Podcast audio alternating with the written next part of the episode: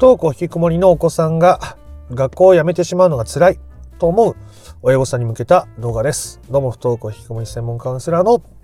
曽太郎です。そして子供自身、お子さん自身が学校を辞めるのが辛いっていう時にどうしたらいいのかっていう話までしていきたいと思います。で、中には高校受験、そして大学受験、まあ、中学受験も含めて、せっかく受験勉強頑張って入れた学校、で、学校に行けない、出席日数が足らないことで、まあ、留年ないしは退学することになりそうだと。他の中学、高校に転校する必要がありそうだ。となった時に、親御さんの中で、まあ、なんとかやめないでほしいな。せっかくあれだけ頑張って入りたいって言って入った高校じゃん。学校じゃん。っていう気持ちが大きくなることがありますね。でそれはどうしても問題を難しくしてしまう気持ちになっちゃうわけです。なぜなら親御さんのそうした期待とか、まあ、もったいないっていう気持ちからあ子供がそれを叶えようと頑張って学校に行ったところでそもそもそういう環境とか自分の状態にも合っていないから通えていないところに自分を押し込むことはとても苦しかったりストレスを大きくするものだったりしますね。それが長続きしなかったり結局後でどこかでその問題が噴出して学校に行けなくなるっていう方なった方のカウンセリングを僕たくさんさせていただいてきておるので、まあ、そこのところじゃあどうやって向き合っていったらいいのか、ね、子供がじゃあ辛いって言ってる時どうしたらいいのかということまで話を深めてまいりたいと思いますので不登校引きこもりを本質的に解決していきたいぞという人は最後まで聞いてみてください。ではまずね、親御さん自身が辛いっていうバージョンについて話をしておきたいと思います。親御さん自身が辛い時っていうのは、やっぱり、そのもったいない。本当にこれでいいのかな後悔するんじゃないかな頑張ってほしい。まあそういう気持ちがいろいろあると思うんですね。で、それが子供に対する期待になって、まあ、気づいたら押し付けるようになってしまっていて、子供も余計にプレッシャーを感じて、動けなくなってしまっていると。だから、まあ、そういう時こそ自己需要ですね。問題を分けて考えてみると、学校に行くか行かないか、それは誰の人生にとっての本来問題なのか、まあ、基本的には子供の人生ですよね。学校に行った人生か行かなかった人生か、その結果を最も受け取るのは子供のはずです。で、学校に行かせられなかった親だって思ったり、それらが辛く思うのは親御さん自身の問題であるはずですね。なので、行く行かないの選択肢は基本的に子供に委ねられるものですし、えそれによって苦しみが伴うのであれば、親御さん自身の問題として向き合っていくと。自分の問題、自分が悲しいから苦しいからもったいないと思うから、子供に行動してほしい。自分の乾いた心を、自分の心に開いた穴を、子供の行動、または子供の状態によって埋め合わせてほしいとしてしまうのは、とても状況を難しくしてしまいやすいですね。まあ、依存的な関係になっちゃうということです。なので、親御さんがまず、そうした自分の気持ちをね、ただ思わないようにって我慢しても苦しくなっちゃうので、そうした時も自己需要していくことが結局大切になるわけですね。えー、学校行ってほしいな。なんで行けないんだろう。だってあれだけ勉強したじゃん。だってあれだけ行きたいって言ってたじゃん。そういう自分の気持ちに蓋をせずにしっかり表現して感じるということがとても大切です。時に涙が出てきたり、時にすごく大きな怒りが出てくる方もいらっしゃると思います。が、それも大切なあなたの感情ですね。それをちゃんと認めて受け入れてあげると。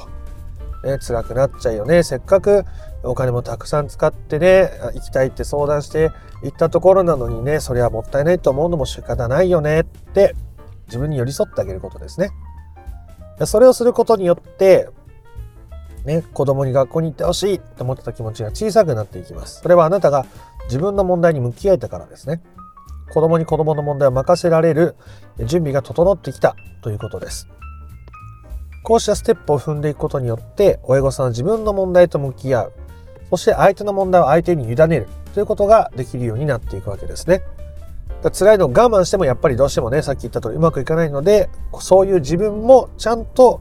めでてあげると、受け入れていくと、許してあげるということがとても大切です。で、もし本当にね、話をゆっくり聞いてくれる人がいるならそういう人に聞いてもらってもいいと思いますし、まあ、それがなかなかすぐできないんだったら自分で声に出したり吐き出して、そうした問題を手放していくということがとっても大切になるわけですね。で、子供があれだけ行きたかったのに、行きたいって言ってたのに、みたいなこともあると思います。そこについて補足してから子供が辛いって言ってる時の対応の仕方について話してみたいと思いますが、子供が行きたいって言ってるんです。みたいな時に、お子さんの中には学校に行けたらいいな、行きたいなって思ってる自分と、でも行ったらしんどいし難しいし、まあ、その道中家庭に難しさを感じているっていう両方のお子さんが同居しているということです。一人の人間の中に行くっていう人間しかいないとか、行きたくないっていう人間しかいないってことはないわけですよね。基本的には。両方の自分がいる。少なくとも2つ以上の自分がいる。細かく分けたら何十人もの自分がいるということです。多重人格みたいな話がしたいわけじゃなくて、人の気分ってその時によって違うし、えー、いろんな側面を持っているという話です。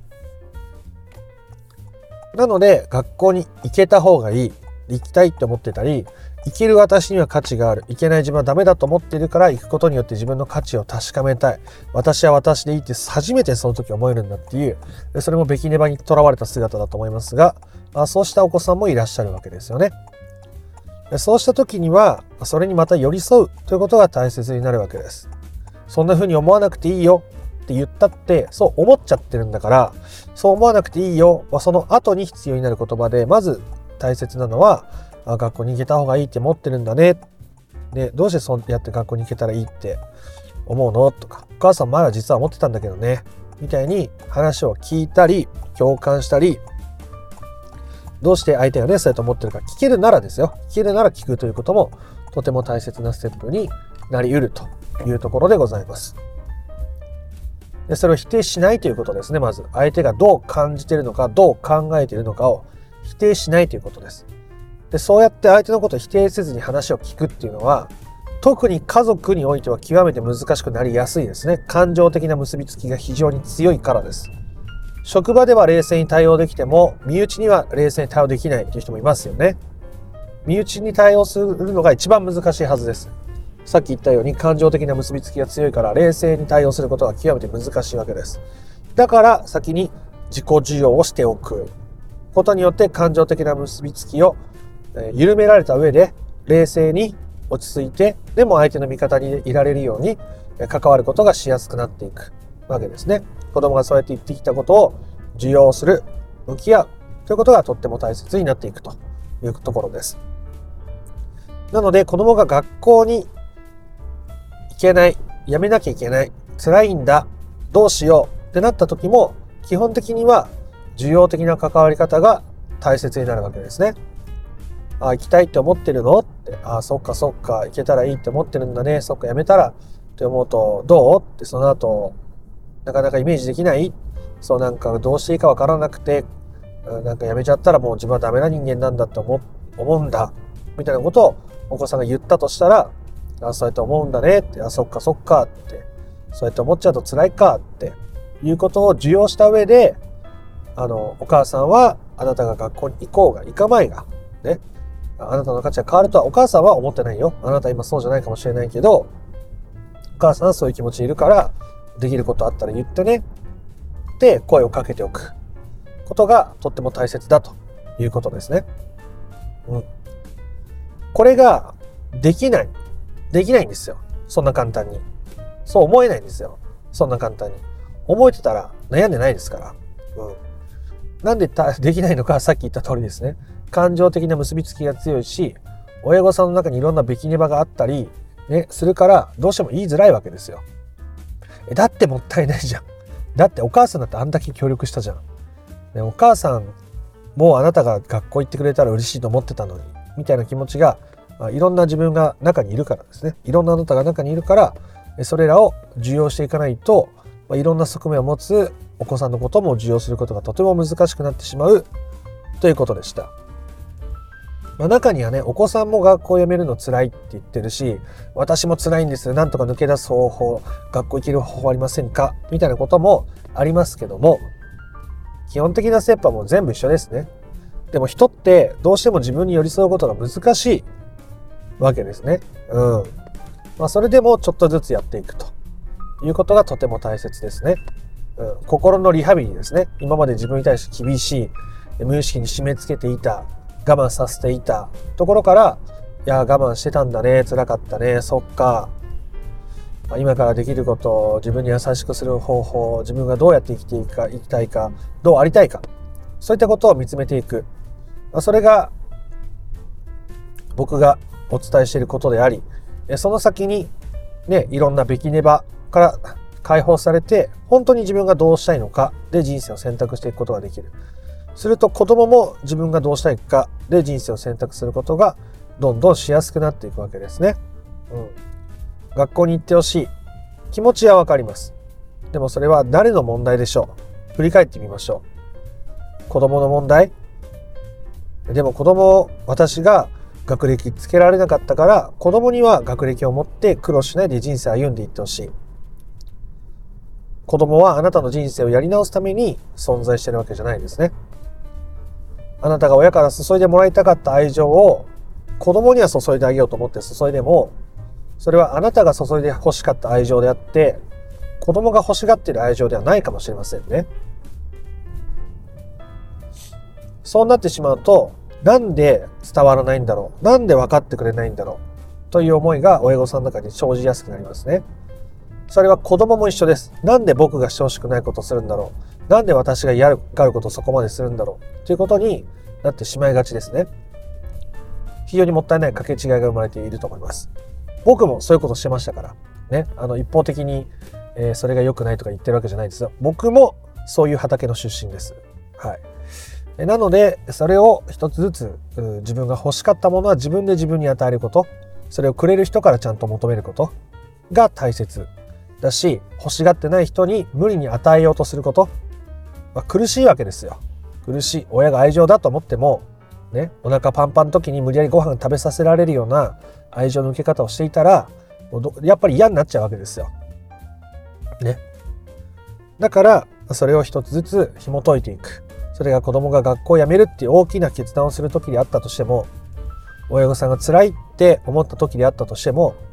それらを一つずつ受け入れていくということがとってもとっても大切になっていくと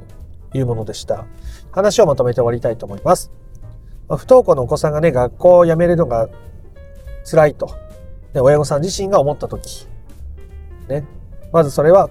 子供の問題であって、本来はあなたの問題じゃないわけですね。学校を辞めるっていうことは。もちろん、じゃあ学費がとか住む場所がっていうことがあれば、経済的に親の問題としても考える部分はあると思いますよ。ただ、学校に行くか行かないかっていうことは、あなたが選択できることじゃないですよね。だって学校に行くのは子供だからです。行かないのも子供だからです。ただ、その上で自分の中に出てくる感情、そう辛いなとか、もったいないなとか、ね、もうちょっとなんとかならないのかなとかね、そういう思いがいろいろ出てくると思います。子供はそれをね、叶えるために、それに応えるために存在してるわけではないので、それはあなたが自分の問題として向き合っていく。主には受け入れていくということが大切になるわけですね。我慢しようとしたら言わないようにしています。みたいに張り切って報告してくださる方がたまにいらっしゃいますけども、それだと結局どっかで無理が来ますから。どっか肩肘力張ってリラックスできてない感じが出ちゃいますよ。わかりますよ、そういうの。